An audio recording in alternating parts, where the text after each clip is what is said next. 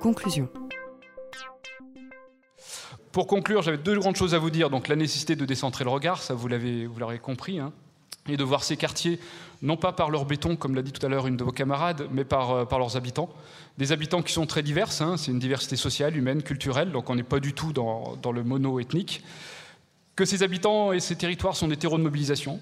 Euh, parfois ça marche, parfois ça marche pas, mais en tout cas des terreaux de mobilisation, de dynamique citoyenne, qui a des attentes, des initiatives parentales, associatives qui soient accompagnées, à mon sens, en tout cas c'est mon point de vue, euh, qu'on est malgré tout dans la réalité de quartiers pauvres, où l'action éducative, c'est-à-dire votre travail, va se déployer dans un tissu qui est euh, très complexe, qui est dynamique, qui est évolutif, Hein, parfois, il y a des mobilisations citoyennes, et puis tout d'un coup, vous organisez une réunion, puis les parents viennent plus bah, parce que euh, c'est le chômage, parce qu'il y a des problèmes, parce qu'ils n'ont pas envie, enfin, les savoir. Donc c'est ça aussi cette réalité.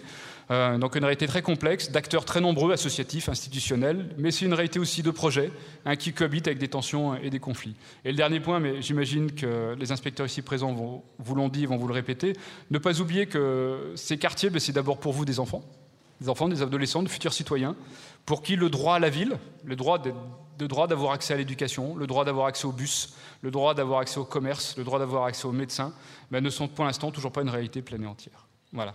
Je vous remercie pour votre attention.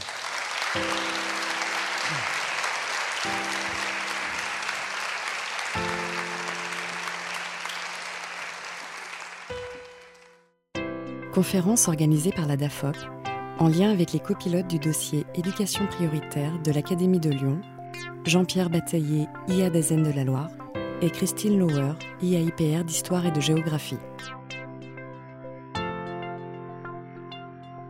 Enregistré le 30 août 2017.